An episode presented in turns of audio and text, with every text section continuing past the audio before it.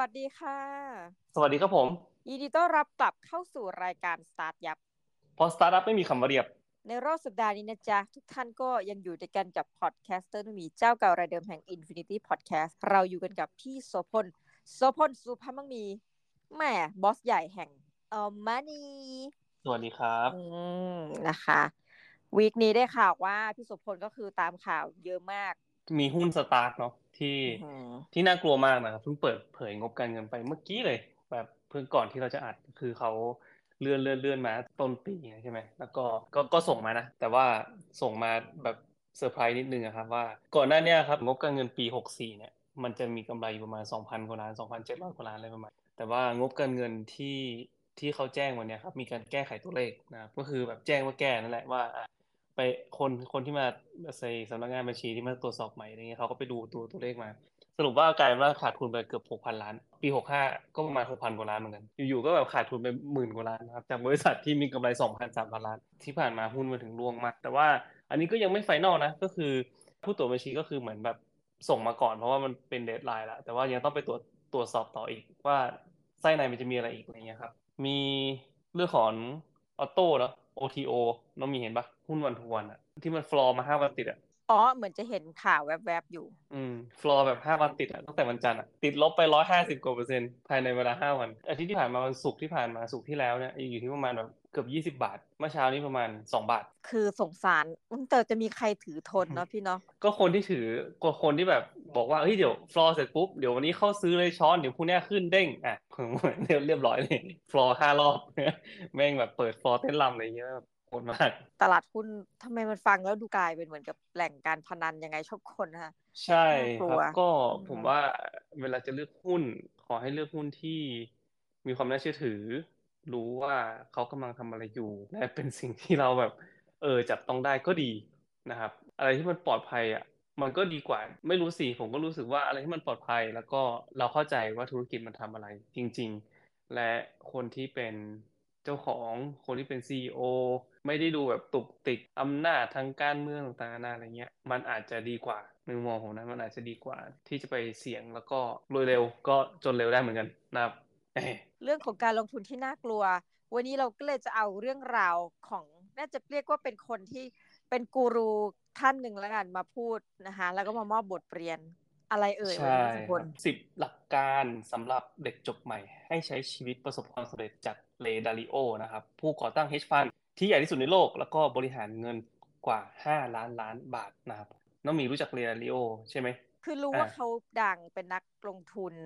เป็น Hedge Fund ในเวลาที่ผ่านมาคือที่ผ่านมานี่พูดจากสัตว์จริงว่าเราถูกกลบอะด้วย Warren Buffett เราก็เลยจะให้ความสำคัญกับคุณ Ray Dalio น้อยจนกระทั่งมีหนังสือมีอะไรออกมาบ่อยๆอ่ะทำให้รู้สึกว่าเฮ้ยเขากลับมาเฉื่อยฉายแล้วก็ได้รับความสำคัญซึ่งเราเหมือนแบบเฮ้ยเราไปอยู่ในมาอาจจะพูดอย่างนี้พี่ว่าเอ๊ะจริงๆเขาอยู่เงียบๆนะคือแบบเขาก็รวยแบบเงียบๆมาเรื่อยๆอ่ะเหมือนกันผมก็เหมือนกันจนกระทั่งหนังสือหนังสือเขาออกหนังสือเล่มหนาเล่มสีดำออกมาอ่าถ้าสมมติใครไปร้านหนังสือเนาะแล้วไปเจอหนังสือปกเล่มสีดำคือเขียนหน้าปกว่า Principle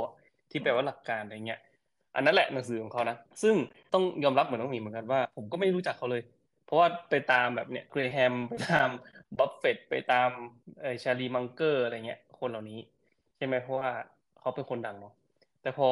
เราได้อ่านเรื่องราวของเรย์ดาลิโอหรือว่าแนวคิดของเรย์ดาลิโอหลังๆมาครับก็เริ่มแบบรู้สึกว่าเขาเป็นคนหนึ่งผมชื่นชอบแล้วกันแล้วก็แนวคิดของเขาหลายๆอย่างทำให้ผมรู้สึกว่าเออมันดีอ่ะสำหรับคนที่อยากจะประสบความสำเร็จในชีวิตคือเขาเป็นเขาเป็นอดีตเนาะผู้ดูแลHedge Fund นะครับ Bridgewater นะครับ Associates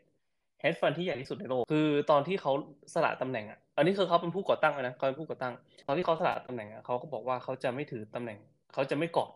เก้าอี้ไว้เขาก็เหมือนถึงจุดนึงแล้วเขาก็รู้สึกว่าเออมาถึงเวลาปล่อยเขาก็ปล่อยอะไรประมาณนี้ซึ่งผมรู้สึกว่าเออคนแบบเนี้ยมันมันน่ายกย่องแล้วกันในในมุมมองผมเนาะแบบพอแล้วก็ตัวเองก็ไปทำอะไรสิ่งที่ตัวเองอยากจะทำต่อไปสำหรับคนที่ไม่ได้อยู่ในแวดวงการลงทุนหรือว่าการเงินเนี่ยก็อย่างที่อย่างขนาดขนาดเรายังคุกคีคุกคีอยู่ในวงงานวงการเงินเรายังแบบยังเรายังไม่รู้จักใช่ป่ะก็เรย์ดาลิโอนะครับคือเขาเป็นอดีตผู้บริหาร Bridgewater Associates นะครับ Hedge Fund ที่ใหญ่ที่สุดในโลกบริหารเงินอย่างที่บอกครับห้าล้านล้านบาทนะครับในปัจจุบันแล้วก็ตัวเขาเองเนี่ยก็มีมูลค่าทางทรัพย์สินเนี่ยประมาณ ห้าแสนเจ็ดหมื่นสองพัน ล้านบาท นะถ้าตำแหน่งใน Forbes คนรวยที่สุด Billionaire Index เขาอยู่ในตำแหน่งที่หนึ่งร้อยสองนะผมก็ถัดมานิดหนึ่งก็ก็หล่นอันดับร้อยมานิดเดียวหนึ่งร้อยสองนะครับก็ถือว่าเป็นบุคคลหนึ่งที่ร่ำรวยที่สุดคนหนึ่งในโลกแล้วกันหนังสือของเขาเนาะมีทั้ง Principle นะครับมีอีกเล่มนึงที่ผมจำไม่ได้หน้าปกมันเป็นอะไรนะ Crisis ป่ะสักอย่างนึงอะครับที่มันที่มันพูดถึงแบบเหตุการณ์ที่เป็นวิกฤตต่างๆแล้วก็การที่เอ่อเราเอาชนะมันมาได้ยังไงอะไรอย่างเงี้ยครับอันนั้นก็อีกเล่มนึงก็เป็นสีดำเหมือนกันอันนั้นยังไม่ได้ซื้อเพราะราคาแพงมากแปดร้อยกว่าบาทนะครับรอแป๊บนึงถ้าใครอยากจะสปอนเซอร์ก็สปอนเซอร์ได้นะครับก็ส่งมาได้ที่บ้านนะเล่มเล่มนั้นคือยังไม่ไม่ได้ซื้อนะครับรอรออยู่เพราะว่าราคามันแพงเกินเดี๋ยวรอมันแบบมีโปรอะไรสักอย่างก็เดี๋ยวจะไปซื้ออ่ะหนังสือ Principle เนี่ยของเขาเนี่ยก็เป็นหนังสือเกี่ยวกับหลักการการใช้ชีวิตการทำงานแล้วก็แนวคิดที่ทำให้เขาประสบความสำเร็จมาถึงตอนนี้ได้เนาะเรย์เนี่ยเข้ามาสู่ตลาดหุ้นนะครับโดยบังเอิญตอนอายุเขาได้ประมาณสิบสองปีเนาะทำงานรับจ้างในสนามกอล์ฟอะครับก็แบบเป็นอารมณ์เหมือนคล้ายๆแบบเด็กเก็บลูกกอล์ฟอะวันนั้นเพื่อนนะครับมาชวนไปซื้อหุ้นสายการบิน North East Airline นะครับเขาก็ไม่รู้นะว่าตลาดหุ้นมันคืออะไรอย่างเงี้ยแต่เขาก็ไปซื้อก็ลงทุนไปประมาณ หมื่น นึงแล้วหลังจากนั้นก็หุ้นก็เด้งขึ้นไปสามเท่าน้องหมีก็อารมณ์เหมือนคล้ายแบบเป็นเขาบอกว่าเป็น beginner's luck คือแบบเขาก็ไม่รู้จักไอตัวธุรกิจอะไรต่างๆนะครับแล้วก็สุดท้ายหุ้นก็เด้งไปเขาก็คิดว่าเฮ้ยแบบตลาดหุ้นเนี่ยมันทำเงินได้ง่ายขนาดนี้เลยนะอะไรประมาณนี้ครับก็เลยลงเงินไปเพิ่มอ่ะทีนี้ก็เจ๊งครับคืนกำไรคืนกำไรให้กับอ่าผู้ชมเนาะแต่นั้นก็เป็นจุดที่ทำให้เขาสนใจนะครับเรื่องนี้มากขึ้นไปอีกก็เลยไปเข้าเรียนเรื่องเกี่ยวกับการเงินนี่แหละที่ Long Island University นะครับแล้วก็เรียนต่อ เอ็ม บี เอ ของ Harvard Business School แล้วก็เข้าสู่โลกของการเงินการลงทุนตั้งแต่นั้นเป็นต้นมาส่วนใหญ่แล้วเนี่ยก็เลยมักจะโดนถามเสมอนะครับว่าหลักการสำหรับเด็กมหาลัยหรือว่าคนที่จบใหม่หรือว่าคนที่เป็น first jobber ไม่ต้อง first jobber ก็ได้ที่จริงหลักการที่ที่จะพูดถึงต่อไปเนี่ยมันสามารถที่จะใช้ได้กับทุกคนนะให้ประสบความสำเร็จในชีวิตเนี่ยคืออะไรกันแน่นะครับเมื่อโดนถามเยอะๆเขาก็เลยไปเขียนเป็นบทความเอาไว้ใน LinkedIn อันนี้ก็เราจะเอามาพูดกันนะครับเป็นหลักการสิบข้อที่เหมาะสำหรับทุกคนนะที่กำลังหลงทางในสายงานอาชีพหรือว่าแบบเอ่อแล้วเขาก็เชื่อว่ามันสามารถที่จะช่วยเป็นหินก้อนแรกอะครับที่บนทางเดินที่นำไปสู่ความสำเร็จในบั้นปลายชีวิตได้อะไรเงี้ยครับข้อแรกเขาบอกว่าคุณไม่รู้อะไรเลยเขาบอกว่าโลกเนี้ยที่คุณกำลังจะเดินออกไปเนี่ยจากรั้วมหาลัยเขาพูดถึงเด็กมหาลัยใช่ไหมที่แบบกำลังจะเดินออกไปหรือว่าสำหรับคนที่ทำงานก็ตามคุณกำลังจะเดินไปสู่โลกใหม่คุณไม่รู้อะไรเกี่ยวกับมันเลยเป็นจังหวะที่เรียกว่าเป็นช่วงที่สองของการเริ่มต้นใหม่ที่แตกต่างโดยสิ้นเชิงจากช่วงแรกที่เรามีพ่อแม่หรือใครก็ตามที่คอยดูแลอยู่แล้วก็คำว่านี้เป็นก้าวใหม่ที่เรากำลังจะโตเป็นผู้ใหญ่ให้เตรียมตัวรับการเปลี่ยนแปลงและการและเรียนรู้มันให้เร็วพร้อมปรับตัวอันนี้สำหรับผมเองผมผมเชื่อนะเพราะว่าตอนที่ผมเริ่มแบบจบจากมหาลัยอะไรเงี้ยครับตอนนั้นก่อนหน้านั้นก็คือแบบเออเตี๋ยก็จ่ายค่าเทอมค่านู่นค่าบ้านค่านี่ให้ใช่ไหมแต่พอเป็นผู้ใหญ่น้องหมีชีวิตมันโคตรยากเลยน้องหมีรู้สึกไหมคือความรับผิดชอบมันเยอะขึ้นเลยใช่ไหมหมายถึงใช่พี่ต้องแบบเออเราต้องแบบมานั่งดูให้แบบจ่ายค่าเช่าบ้านเฮ้ยเงินตรงนั้นพอหรือเปล่าวะอะไรเงี้ยพอได้เงินเองพอหาเงินได้เองคือต้องต้องโตอ่ะเหมือนแบบสถานการณ์ชีวิตบังคับมันบังคับต้องโตว่าเอ้ยต้องมีเงินให้ได้จนถึงสิ้นเดือนนะไม่งั้นก็แบบไม่มีอาหารกินอะไรเงี้ยเขาก็บอกว่าอย่างที่บอกครับว่าคุณไม่รู้อะไรเลยมันแบบโลกเนี่ยมันยังมีอะไรที่แบบกว้างมากถ้าสิ่งที่คุณคิดว่าคุณรู้อ่ะคุณไปเจอสิ่งที่สิ่งที่ออกจากรั้วมหาลัยไปมันจะเป็นอะไรที่แตกต่างจากสิ่งที่คุณรู้มาแบบcompletely เลยข้อที่สองนะครับเขาบอกว่าให้อ่อนน้อมถ่อมตนแล้วก็พยายามเรียนรู้ให้มากที่สุดการเรียนรู้ไม่ได้จบแค่ในห้องเรียนเมื่อก้าวออกมาสู่โลกทำงานก็ต้องพัฒนาต่อเขาบอกว่าหาหัวหน้าที่ดีผู้นำที่ดีคนที่เราสามารถจะเรียนรู้ได้แนวคิดหลักการทำงานของเขาและสภาพแวดล้อมสังคมที่เหมาะกับการเติบโตด้วยอันนี้สำคัญมากถ้ามีคนถามว่าให้เลือกงานที่เงินเยอะๆกับงานที่ใช่และทำให้เราเติบโตได้กับหัวหน้าที่ใช่โดยที่เงินไม่เยอะเท่าไหร่น้องมีจะเลือกอะไรตอนจบใหม่เหรอเอาตรงๆแบบเอาข้อเท็จจริงไหมพี่มันเลือกไม่ได้อะข้อเท็จจริงเลยมันเลือกไม่ได้เออเพราะว่าสุดท้ายก็คืออาจจะมีงานแค่ไม่กี่งานไงที่แบบเขาเลือกเราไปอะไรเงี้ยเออเงินก็อาจจะไม่ได้เหมาะสมแล้วสกิลเราเราก็อาจจะยังไม่รู้ด้วยซ้ำนะว่าเราชอบหรือไม่ชอบงานมีอะไรชอบอะไรอ่าแต่ที่จริงอันนี้มีคนเหมือนคล้ายแบบโพสต์ถามในสตอรี่ของพี่ทาเหมือนนะที่ถามว่าแบบเอ้ยจะเลือกงานอะไรดีนู่นนี่อะไรเงี้ยจึงเลือกเงินที่เยอะหรือว่างานงานที่ใช่ที่ตัวเองก็รักดีกว่าอะไรเงี้ยครับพี่ทาบอกว่าให้เลือกหัวหน้ามันอาจจะเป็นเหมือนคล้ายๆกับว่ามันเป็นไอเดียแหละผมรู้สึกว่าอ่ะแน่นอนแบบการเลือกหัวหน้าที่ดีอ่ะมันเป็นสิ่งที่เป็นสิ่งที่ดีอยู่แล้วแต่ว่าเฮ้ยบางทีมันแบบมันมันไม่ได้อ่ะเราไม่รู้ว่าหัวหน้าที่เราจะทำงานด้วยคือแบบตอนที่อินเทอร์วิวอะไรเงี้ยมันก็มันก็ดูดีไง ใช่ป่ะมันก็ดูแบบเอ้ยแบบมันก็พูดดีนู่นนั่นนี่อะไรเงี้ยแต่ว่าพอทำงานจริงๆมันอาจจะไม่ได้เป็นอย่างนั้นเพราะฉะนั้นมันก็มันก็อยู่ที่โชคของคุณด้วยนะครับก็คือเหมือนคล้ายๆกับโยนลูกเต๋าบางทีเลือกงานที่สำหรับผมนะถ้าสมมติให้ให้ตอบคำถามเนี่ยผมก็จะรู้สึกว่าให้เลือกงานที่มันไม่ได้เงินน้อยจนเกินไปคือไม่ทำให้เราลำบากอะและก็เป็นงานที่เราเรารู้สึกว่าเออเนี่ยเราจะสนุกกับมันด้วยอย่างน้อยๆสักปีสองปีอะไรอย่างเงี้ยครับแล้วก็เลือกก่อนเลือกตรงนั้นนะแบบนั้นดีกว่าถ้าสมมุติว่าเฮ้ยงานมันน้อยเกินไปแล้วก็เอ้ยอย่างเช่นว่าอ่ะคุณรู้อยู่แล้วว่าคุณต้องใช้ชีวิตอยู่ด้วยเงินประมาณสัก สองสามหมื่น อย่างเงี้ยแล้วงานเอ่องานที่ให้คุณอ่ะแบบบอกว่าบอกเป็นงานที่คุณรักมากอย่างเช่นแบบอ่ะครูดอยอะไรเงี้ยให้เงินคุณ ห้าพัน อะไรเงี้ยอืมถามว่าเออไม่รู้สิมันต้องแบบลำบากตัวเองขนาดนั้นอ่ะมันต้องมันต้องทำไหมอะไรเงี้ยครับก็ลองอาจจะต้องลองถามตัวเองช่างใจตัวเองดูตรงนี้แล้วกันครับอย่างผมเองผมรู้สึกว่าอ่ะให้มันบาลานซ์กันระหว่างสองฝั่งอย่างที่เลบอกอะครับก็คืออ่อนน้อมถ่อมตนเสมอแล้วก็พยายามจะเรียนรู้ให้มากที่สุดเนาะข้อที่สามนะครับก็คือลองผิดลองถูกนะครับเขาบอกว่าอย่าไปกลัวเรื่องความผิดพลาดลองทำนู่นทำนี่ลองว่าทางไหนเป็นยังไงบ้างเส้นทางนี้ของชีวิตเป็นยังไงไม่จำเป็นต้องทำงานในสายที่เรียนจบมาก็ได้ขอให้เรียนรู้จากการลองทำล้มบ้างก็ได้มันเป็นเรื่องปกติอันนี้ก็สำคัญเหมือนกันนะคือสิบข้อที่สำคัญหมดแล้วแต่ว่าผมรู้สึกว่าเอ่อเขาลิสต์มานี้แบบเป็นเป็นแบบหัวหัวกะทิเลยคือคนจบมาครับบางทีแล้วจะรู้สึกแบบยึดติดกับสายงานกับสิ่งที่ตัวเองจบมาในระดับนึงนะอย่างเช่นว่าผมจบคอมพิวเตอร์ไซแอนซ์มาผมก็อยากจะเป็นโปรแกรมเมอร์อะไรเงี้ยแน่นอนนะครับคือเราอาจจะลองทำในสายงานที่ตัวเองทำลองจบมาก่อนแต่ว่าหลังจากนั้นอ่ะมันไม่ได้หมายความว่าคุณจะต้องอยู่ในสายงานนั้นตลอดไปเนาะคุณอาจจะลองทำนู่นทำนี่ดูลองผิดลองถูกดูระหว่างทางก็ถ้ามันล้มบ้างหรือว่าล้มเหลวบ้างหรือว่าลองทำแล้วมันอาจจะไม่ใช่สิ่งที่ตัวเองรักหรือว่าอยากจะทำวันก่อนที่ผมไปที่ไปซ้อมพูดเทสเนาะก็มีอาจารย์คนหนึ่งที่พูดว่าก่อนหน้านี้เขาเรียนจบเทคนิคการแพทย์มั้งมา แต่ว่ากลัวเข็มกลัวเข็มกลัวเลือดพอพอจบมาเสร็จปุ๊บต้องไปทำงานกับคนไข้อะไรเงี้ยเวลาเอาเข็มปักเลยเข็มปักคนไข้แล้วก็ตอนที่ตอนที่เจาะเลือดใช่ไหมมันต้องรัดรัดสายสายยางใช่ไหมพอเจาะเสร็จปุ๊บดูเลือดเสร็จก็ต้องเอาเข็มออกเสร็จปุ๊บเอาผ้าก๊อซกดแล้วก็ค่อยๆปลดสายยางใช่ป่ะแล้วเขาทำสลับกันเอาสายยางออกก่อนแล้วค่อยๆก็ดึงเอาเข็มออกอะไรอย่างนี้เสร็จปุ๊บเลือดมันก็กระฉูดกระฉูดแบบเต็มพื้นเลยประมาณนี้ครับเขาก็บอกว่าเออเนี่ยมันอาจจะเป็นสัญญาณกับตัวเองละว่าเออเนี่ยฉันอาจจะไม่เหมาะกับอาชีพนี้อะไรประมาณนี้ครับก็นั่นแหละคือสุดท้ายแล้วเขาก็ไปเรียนอย่างอื่นต่ออะไรประมาณนั้นแต่แต่ก็อย่างที่บอกครับคือแบบมันลองผิดลองถูกกันได้แล้วก็อันไหนที่เราทำผิดพลาดไปหรือว่าล้มบ้างอะไรเงี้ยครับก็มันเป็นเรื่องปกติเนาะข้อที่สี่ครับก็คือเลือกอยู่ที่ในที่ที่คุณมีสิทธิ์มีเสียงคือการทำงานในองค์กรอะไรก็ตามครับสิ่งสำคัญก็คือการได้เสนอแนวคิดแล้วก็ทำในสิ่งที่เราเชื่อมั่นซึ่งมันทำให้เรากล้าที่จะลองทำอะไรใหม่ๆเนาะคือถ้าสมมติว่าเราไปอยู่ในองค์กรหรือว่าอยู่ในสถานที่ไม่สามารถที่เป็นตัวเองได้หรือว่าไม่สามารถที่จะเสนอแนวคิดหรือความคิดอะไรได้เลยเนี่ยมันอึดอัดนะผมรู้สึกว่าองค์กรแบบนี้อยู่ยากแล้วก็มันทำให้มันทำให้ไอเดียใหม่ๆหรือว่าแนวคิดใหม่ๆนะครับไม่เกิดขึ้นเนาะเพราะฉะนั้นก็เลือกไปอยู่ในองค์กรที่คุณจะสามารถมีสิทธิ์มีเสียงได้สิ่งที่คุณพูดเนี่ยมีน้ำหนักแล้วก็มีคนฟังนะครับในสิ่งในในไอเดียของคุณข้อห้าครับก็คือเปิดรับความคิดแล้วก็กล้าที่แสดงออกแน่นอนครับเขาบอกว่าการเปิดรับความคิดใหม่ๆเป็นเรื่องสำคัญแต่ในขณะเดียวกันต้องไม่ลืมแสดงออกถึงแนวคิดและความเชื่อของตัวเองด้วยบางครั้งน่าจะอุปสรรคหรือว่าการปะทะแม้จะล้มเหลวก็อย่าลืมเรียนรู้จากมันด้วยคืออันนี้ก็ต่อจากอันอันก่อนนะครับก็คือว่าแน่นอนเราสามารถที่จะแสดงความคิดเห็นได้แต่ว่าเราก็ต้องเปิดรับความคิดเห็นจากคนอื่นเวลาเราเจอทักท้วงหรือว่าเจออะไรเงี้ยครับอย่าไปทิฐิอย่าไปอีโก้อย่าไปคิดรู้สึกว่าเฮ้ยแบบโอ้ยฉันเก่งฉันเรียนจบนู่นนั่นนี่มาอะไรเงี้ยครับไม่มีประโยชน์เลยเพราะสุดท้ายแล้วเอ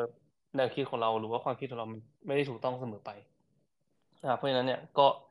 เอ่อเปิดรับความคิดเห็นแล้วก็กล้าที่จะแสดงออกเนาะกล้าที่จะยอมรับผิดด้วยนะอันนี้ผมเติมเข้าไปก็คือกล้าที่ยอมรับผิดด้วยถ้าถ้าสมมติรับรับผิดจริงๆเนี่ยถ้าสมมติเราผิดเนี่ยเราก็ต้องต้องขอโทษแล้วก็รู้สึกกล้าที่จะยอมรับในสิ่งที่ตัวเองทำลงไป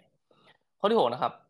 เขาบอกว่าทุกอย่างมีความหมายนะครับให้รู้ว่าการทำงานเนี่ยที่มีความหมายเนี่ยมีเป้าหมายที่ชัดเจนรู้ว่าทำไปเพื่ออะไรทำให้เราเติบโตในด้านไหนซึ่งความหมายเราเนี้ยที่จะช่วยเติมเต็มนะเป็นแรงผลักดันให้เราลุกขึ้นมาทำงานแล้วก็ประสบความสำเร็จได้ในมุมเนี้ยเหมือนคล้ายๆกับเอ่อเราต้องเราต้องคอยถามตัวเองเหมือนกันนะครับว่าทุกทุกวันที่เราตื่นมาทำงานเนี่ยเราตื่นมาทำงานเพราะอะไรมันช่วยเติมเต็มส่วนไหนของเราหรือเปล่าอะไรอย่างนี้แล้วก็เราได้มอบอะไรให้กับโลกบ้างคือ มันมีหนังสือเล่มนึงนะครับชื่อว่า Skill before Passion ของ Carl Newport มันถ้าจะไม่ผิดนะ Skill before Passion คือเขาบอกว่าให้เลิกทำงานตาม passion คือ passion เนี่ยมันเหมือนคล้ายๆกับว่าเป็นเป็น mindset ที่บอกว่าเอ่อโลกเนี่ยให้อะไรกับฉันได้บ้างแต่ว่าให้เลือกทำงานตามทักษะของช่างฝีมือก็เหมือนคล้ายๆกับเราสามารถที่จะมอบอะไรให้โลกนี้บ้างได้บ้างอะไรเงี้ยครับอย่างเช่นว่าอย่างเช่นแบบอ่ะผมรู้สึกว่าผมสามารถที่จะเขียนหนังสือแล้วก็สามารถที่จะมอบแนวคิดเอ่ออะไรก็ตามอ่ะครับที่เราสามารถที่จะมอบให้โลกได้ให้คนอ่านแล้วก็รู้สึกว่าเออมีพลังมีกำลังใจที่ลุกไปทำงานหรือว่าลุกไปทำอะไรของตัวเองตามหาความฝันอะไรก็ตามอันนี้แหละคือสิ่งที่เราสามารถที่จะมอบให้กับโลกได้เพราะฉะนั้นเนี่ยพอเรามีเป้าหมายเรามีสิ่งที่เราทำเนี่ยมันมีความหมายกับตัวเองเนี่ยมันจะมีกำลังใจในการลุกขึ้นมาทำคือแพชชั่นเนี่ยมันหมดนะหมดระหว่างทางแต่ว่าถ้าสมมติว่าคุณมีทักษะแล้วหรือว่าคุณมีสกิลบางอย่างที่คุณพอจะทำได้และคนอื่นเห็นคุณค่าเนี่ยคุณจะพยายามพัฒนาสกิลเนี้ยขึ้นไปเรื่อยๆจนกระทั่งมันเป็นมันเป็นสิ่งที่คุณหลงใหลแล้วก็มีแพชชั่นเองคนละอย่างกันคือบางคนเนี่ยบอกว่าเฮ้ยฉันมีแพชชั่นมากฉันอยากจะทำสิ่งนู้นสิ่งนี้แต่พอเอาทำจริงๆอะครับมันมันไปไม่ถึงตรงนั้นแต่ถ้าสมมติว่าเราเริ่มจากทักษะหรือว่าเริ่มจากสกิลที่เราสามารถที่จะมอบให้กับโลกได้หรือว่าสิ่งที่เราพอจะทำได้ให้ให้กับโลกใบนี้อะไรเงี้ยเราพยายามพัฒนาทักษะนั้นให้ดีขึ้นเรื่อยๆจนมันมีคุณค่ากับโลกใบนี้มันจะทำให้เราไปถึงแพชชั่นนั้นได้เร็วขึ้นโดยที่เราไม่รู้ตัวเลยซ้ำโอเคข้อที่เจ็ดนะครับก็คือความเจริญก้าวหน้าเท่ากับความเจ็บปวดบวกการมองย้อนกลับมาดูตัวเองนะครับข้อที่เจ็ดนะความเจริญก้าวหน้าเท่ากับความเจ็บปวดบวกกับการมองย้อนกลับมาดูตัวเองสิ่งสำคัญเมื่อเผชิญกับความล้มเหลวนะครับคือการจำเอาไว้ว่ามันคือการก้าวไปข้างหน้าลองสะท้อนดูว่าเกิดอะไรขึ้นวิเคราะห์ให้ดีว่าไปพลาดตรงไหนนะครับมันจะเป็นฐานบันไดที่ทำให้เราพัฒนาตัวเองต่อไปได้นะครับคือผมผมชอบบทนี้ตรงที่ว่ามันไม่ใช่แบบความเจริญก้าวหน้าคือความเจ็บปวดอะไรเงี้ยแต่ว่ามันเป็นการบวกกันเนาะเป็นความเจ็บปวดมันเป็นความรู้สึกแหละคือแบบที่เกิดขึ้นนะแล้วก็เป็นการบวกกับการมองย้อนดูตัวเองด้วยอะไรเงี้ยเพราะว่าถ้าสมมติเราไม่เราไม่ดูตัวเองอะไรเงี้ยครับมันจะมันจะทำให้เราก้าวไปข้างหน้าไม่ได้คือความผิดพลาดที่เกิดขึ้นเนี่ยถ้าสมมติเราไม่เรียนรู้จากมันอ่ะมันก็ไม่มีประโยชน์ถูกไหมเพราะนั้นเอ่อต้องมีความเจ็บปวดนะครับแล้วก็มองมองย้อนกลับมาดูตัวเองด้วยข้อที่แปดนะครับก็คือซื่อสัตย์แล้วก็โปร่งใสความสัมพันธ์ที่ดีในการในที่ทำงานนะครับเกิดขึ้นได้จากความเชื่อใจเราต้องซื่อสัตย์กับตัวเราเองและคนอื่นๆไม่ว่าจะเป็นการสื่อสารด้วยความคิดอารมณ์หรือว่าความรู้สึกไม่พอใจอันนี้ก็อยากจะขอเน้นด้วยเหมือนกันนะครับเวลาเราอยู่ในที่ทำงานถ้าสมมุติว่ามีความ